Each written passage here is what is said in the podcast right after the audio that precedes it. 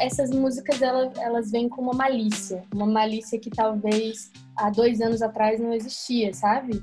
Uma parada de olhar mesmo para a realidade, entender que o mundo não é o mundo da fantasia e que as pessoas não são perfeitas e nem sempre elas vão atender às suas expectativas, sabe?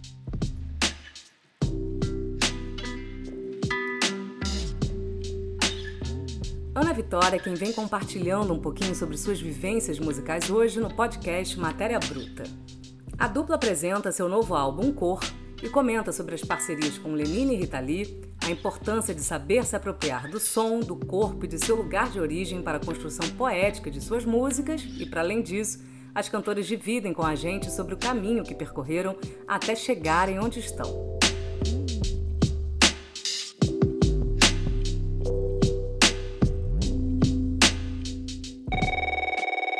Esse é o nosso terceiro álbum autoral. A gente deu o nome de Cor. E eu sinto que a gente já vem buscando toda a sonoridade que ele tem já tem um tempo. Talvez o nosso segundo álbum, No Tempo é Agora, a busca já era essa. Só que por falta de conhecimento, por falta de experiência, é, de não saber, às vezes, comunicar as nossas vontades e nem saber direito quais vontades eram essas, a gente não conseguiu chegar nesse lugar. E, e aí, quando a gente começou a, a tomar mais de conta, a gente teve uma experiência muito, muito bonita de estúdio, que foi com, gra, gra, gravando o disco N com o Tó, que foi um disco de releituras que fizemos do Nando Reis. Sim. E a sensação que eu tenho, olhando para trás, é que esse disco N preparou nós duas para fazermos o cor, sabe? Com toda a gente, certeza. A gente teve uma vivência nova de estúdio, que foi é super enxuta, era só eu, Vitória e Tó dentro do estúdio, pirando em coisas, experimentando coisas, sem tempo corrido no relógio. É, que isso é importante. Isso no meio do, dos processos também, que Sim. eu acho que diz muito. É, toda hora aconteciam mudanças, porque a gente estava vivendo turnê, a gente estava fazendo mil coisas, então coisas diferentes iam acontecendo no meio do processo, sabe? Sim, a gente tinha uma, uma liberdade criativa muito, muito grande, grande ali dentro. Muito porque o Tó também proporcionou isso, sabe? Porque até então todas as experiências é, de álbuns que a gente tinha tido era uma coisa muito limitada e muito corrida e são trabalhos também que a gente ama, mas a experiência foi completamente diferente. Deu uma segurança para a gente poder verbalizar as coisas e poder falar, ai, vamos experimentar então usar um instrumento X e essa referência Y e tudo, é, sabe quando a gente fala e a pessoa escuta o que a gente está falando? A gente teve voz no estúdio. E isso transformou tudo. E, e aí o que eu estava falando é, preparou muito a gente para viver esse momento de agora. O, a, o processo de feitura do cor foi um processo muito livre, foi muito gostoso. É, foi no meio de um ano maluco, de 2020, é, mas que bom que a gente conseguiu ressignificar esse ano, a gente conseguiu esticar esse disco. O, a gente começou a fazer ele em maio. Fim de maio. Então a gente foi terminar em dezembro. dezembro. A gente se ocupou desse disco no meio do caos. Então é, foi muito gostoso tudo, sabe? E aí por isso que é muito foda agora olhar para esse projeto, olhar para esse trabalho e gostar do que se ouve. Porque não tem coisa mais é, foda mesmo do que gostar da própria parada, sabe?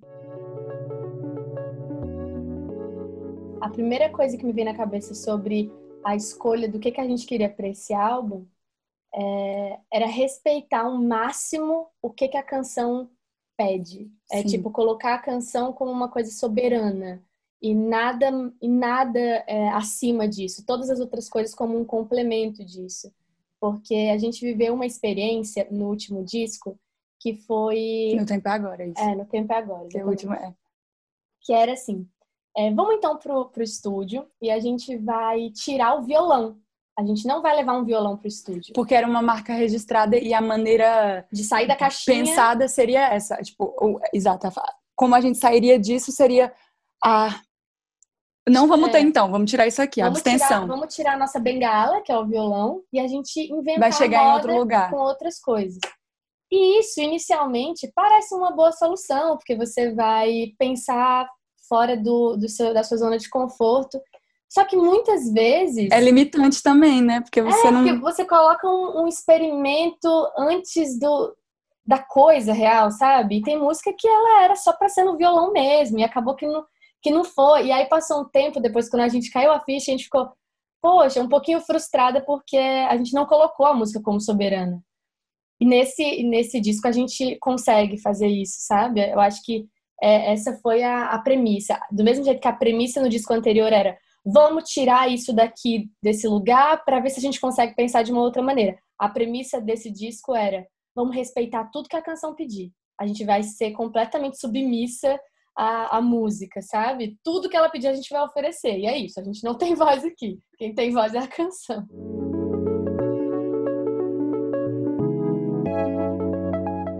Quando a gente começou a fazer o que a gente faz, a gente era duas meninas acabando de chegar em São Paulo e com zero experiência de tudo. Então, a nossa visão sobre é, música, a nossa visão sobre relacionamentos, os nossos papos entre a gente eram outra parada. Era uma coisa de menina mesmo, assim, de 18, 19 anos. Só que lembrando que meninas de, do Tocantins, não meninas da cidade grande, São Paulo, virada na vida, que já, já viveram um monte de coisa. Não, menina mesmo. Então, é, nos primeiros álbuns, que engraçado falar nos primeiros álbuns, né? Tipo, ah, uma grande carreira de seis. Ei, gente, vem cá, vem aqui comigo, só um pouquinho. Cinco tava agorinha. Tava Exatamente. tudo bem com cinco. É, o peso parece que fica um pouquinho. Ah.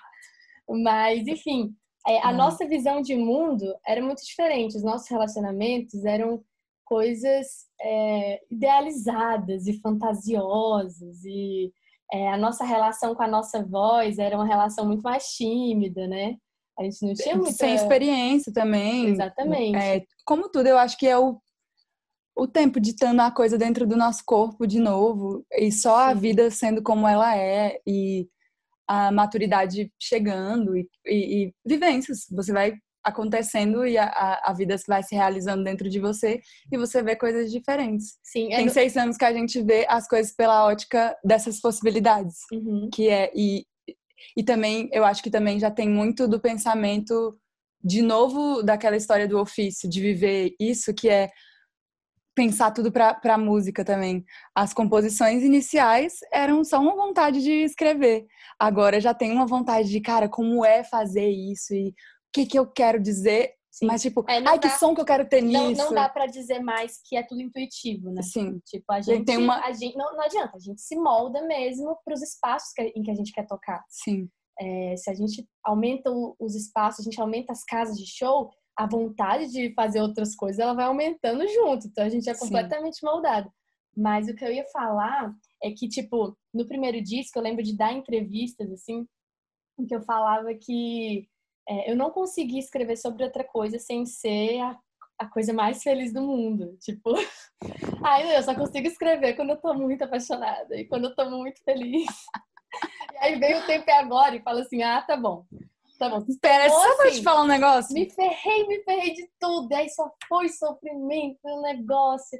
E agora, nesse terceiro disco, eu tenho a impressão, às vezes, que o discurso ele é, tem algumas músicas que é quase cansado, né? Tipo, tem umas, uns momentos de relacionamento que você chega num. Você tá meio enfadada, assim, você tá meio tipo, cara, eu tô com 26 anos, brother, eu não tenho mais tempo pra isso, entendeu? então, eu acho, eu acho engraçado, porque a gente vai crescendo e eu acho que a gente vai endurecendo mesmo, sabe? Ah, mas eu não acho, não. Eu também acho que é.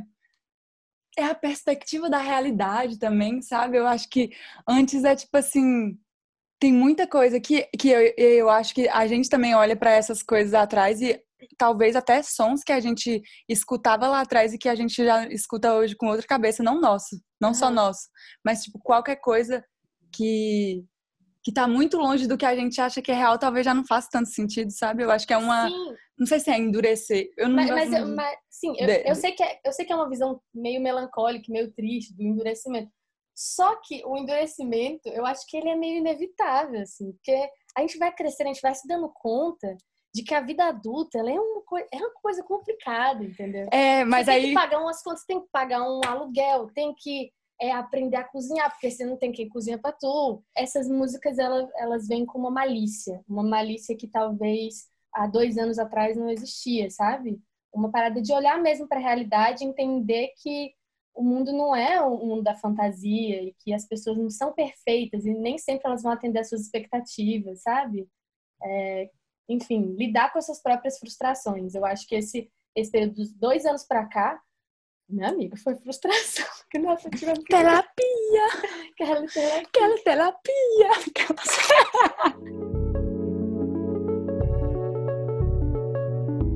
Lisboa era uma música que a gente já tinha na cabeça desde a primeira vez que a gente ouviu, que era a música que a gente ouvia uma voz masculina.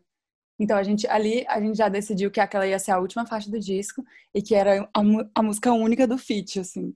E aí depois que surgiu a, a, Rita. a Rita e foi assim 45 total do segundo tempo. Isso aconteceu a, a o disco inteiro já estava na mix e aí surgiu essa essa eu também não sei nem o que é. Não sei nem falar papai, não tenho nem a palavra para isso.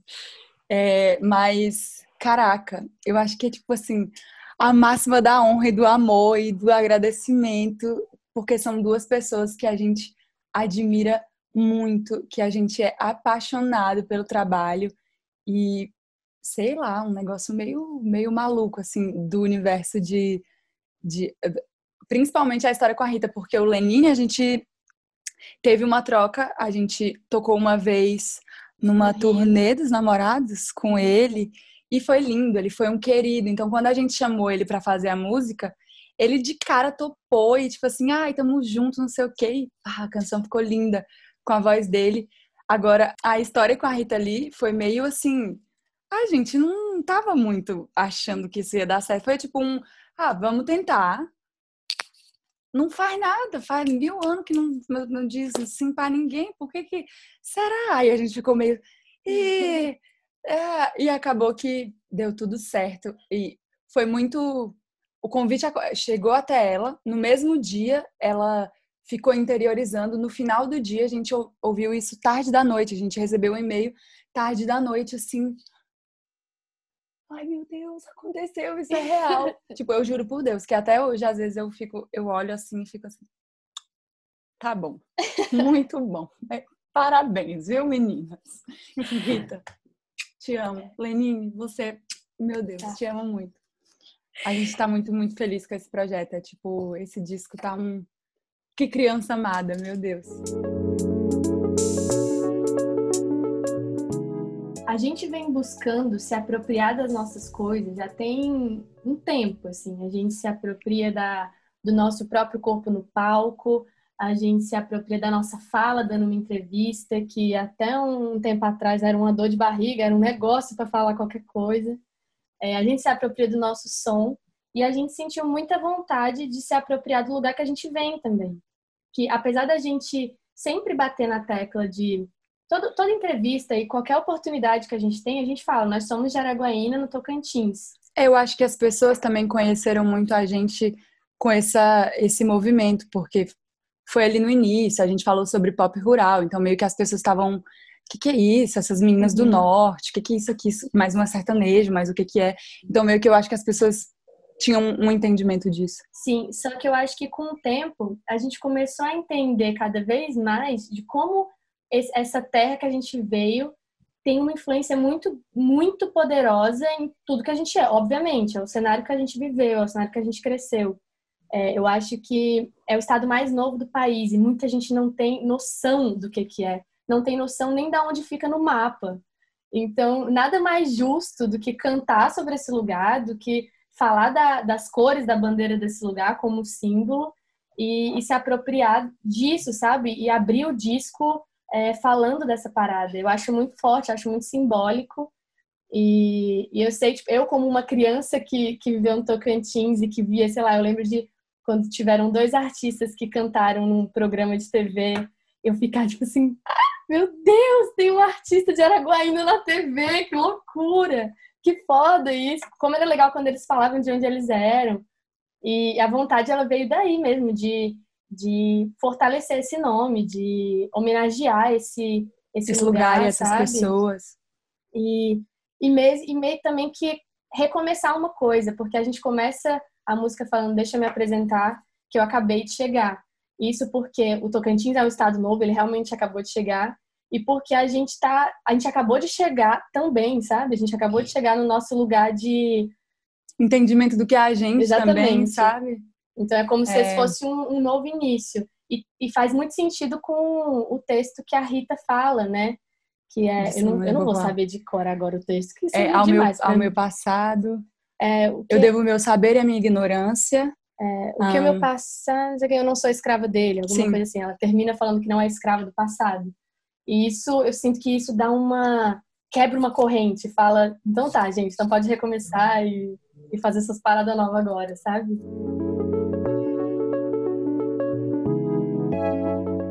A gente se conhece a vida inteira, de certa forma, porque a Araguaína, enfim, a gente estudava na mesma escola, então a gente se sabia.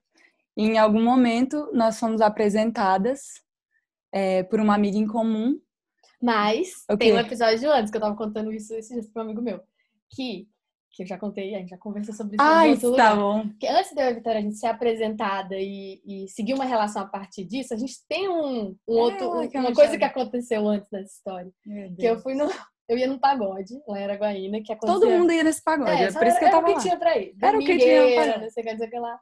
E meus primos, eles gostavam de passar as férias em Araguaína, porque eles eram os, os novos, carne nova no pedaço, então eles davam umas beijoca a mais e não sei o que, não sei o que lá. E aí, nesse pagode que eu vi, Vitória tava. E aí, meu primo ficou apaixonado na Vitória, ficou uma sarna. E me pediu é. ajuda pra. me pediu ajuda pra chegar na vida. Aquele intermédio da amiga, sabe a amiga que chega. Sim. Eita, tum. E aí foi a, foi a, primeira vez que a gente conversou, eu acho, na vida. Eu cheguei e falei. Sim. Meu primo tá querendo te conhecer. E você falou. Muito bom. então fala pra fala ele vir falar comigo. E esse, esse foi o primeiro contato verbal com a Vitória. Aí agora segue. Porque é uma. É isso aí, dali saíram várias. Mas a gente foi apresentada de fato por causa de uma amiga que a gente tem em comum, que tínhamos em comum.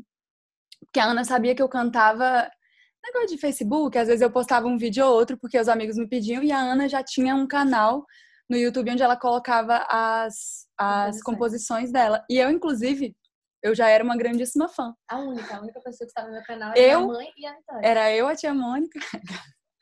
Mas, enfim, é, dali, dali então a gente começou a conversar e eu lembro que a gente marcou, porque ela já morava em uma cidade diferente, eu estava morando em Araguaína ainda.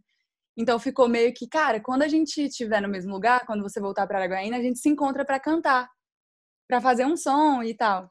E aí gravamos alguns vídeos, três vídeos especificamente, e no terceiro, houve, é, houve um, um, um, convite de Felipe Simas, que é hoje nosso empresário, e isso aconteceu em 2014. no finzinho de 2014, novembro de 2014.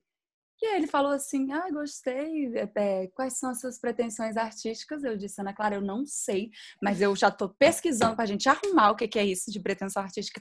Eu já estou aqui, ó, que eu tenho tópico para a gente fazer esse negócio de pretensão artística e vamos para São Paulo com pretensão artística e tudo. E vamos lá. Mas de novembro a janeiro a gente ficou confabulando e chegamos aqui em São Paulo, gravamos um EP em três dias e tudo. material audiovisual. Audiovisual e tudo correndo, meu Deus, que coisa louca. E de então seguimos e, e ficou naquela história de vamos soltar as coisas primeiro. O Felipe sempre foi muito é, cauteloso. cauteloso e cuidadoso com a gente, com a brincadeira do sonho, sabe? Ele sempre fala muito disso, de como, como você não pode alimentar a, expectativa. alimentar a expectativa e o sonho de alguém, porque isso é uma coisa muito real, né? De ainda, ainda mais nessa profissão que tem tanto, ai, e não sei o quê, e na verdade é aqui, ó, quebradeira e suor, não, pra ver. E aí, assim foi, é, lançamos as coisas. Eu tava fazendo faculdade nesse meio tempo. Sim. A, eu, a gente veio gravar e eu voltei pra minha faculdade, eu morava em Minas. Sim. E lá fiquei. E eu tava, eu tinha acabado de me mudar para São Paulo porque eu já ia me mudar para São Paulo para fazer é, teatro e fiquei seis meses convencendo a Ana, falando, Ana, se tu não vier pra cá, essas coisas, não vão acontecer. E as coisas acontecendo na internet, né? Acontecendo no mundo do computador. E a gente entendendo que talvez aquilo ali era, sim, uma possível carreira, uma, uma, um possível trabalho que a gente poderia fazer aquilo.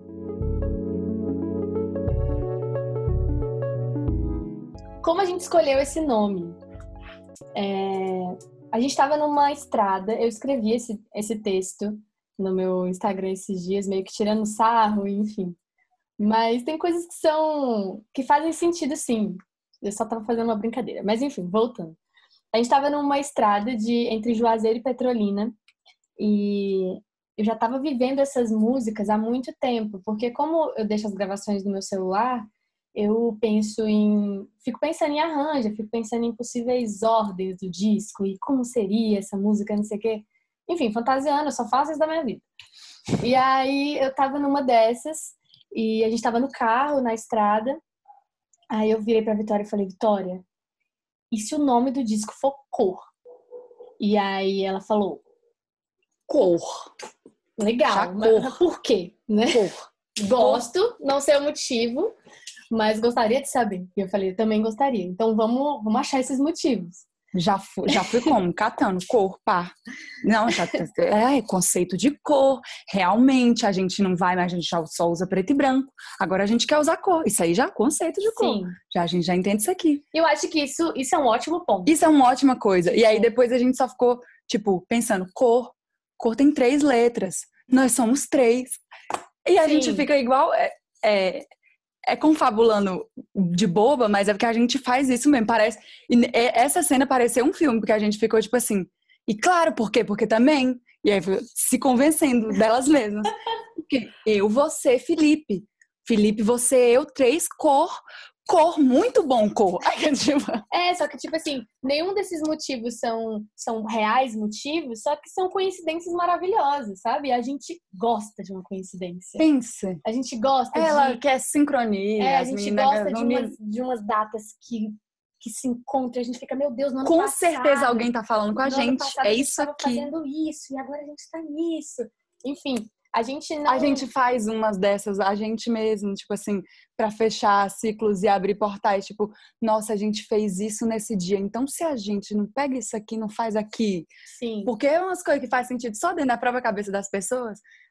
É, tem três pessoas aqui que gostam muito de fazer isso. Exatamente. Mas aí, resumindo, que falamos, falamos.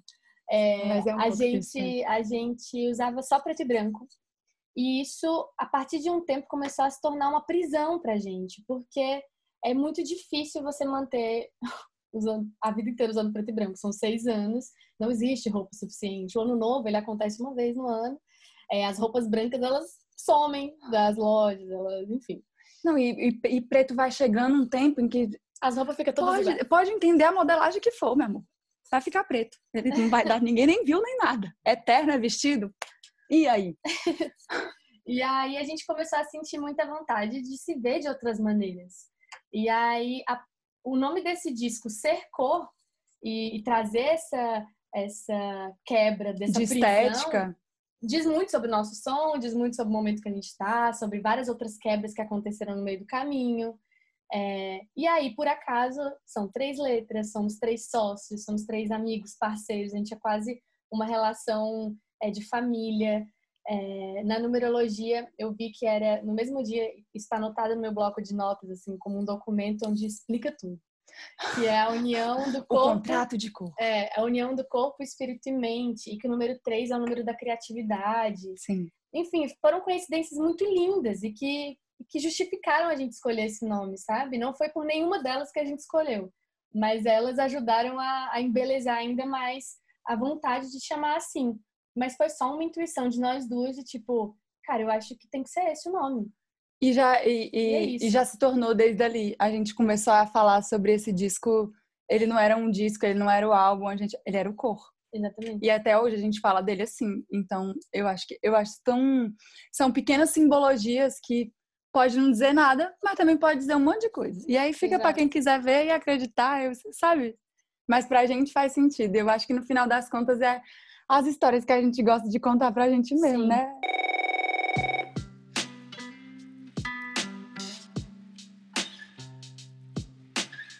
É nessa fusão de cores que terminamos o episódio de hoje.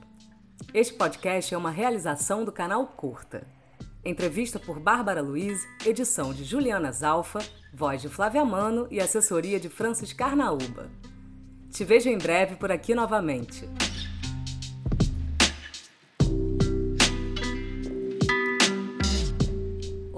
On, seu clube de documentários no Now, está cheio de novidades em fevereiro.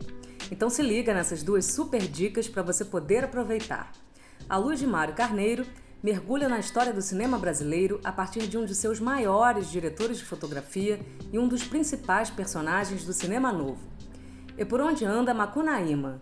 Faz um resgate histórico e cultural daquele que é o personagem ficcional mais identificado com um certo jeito de ser brasileiro.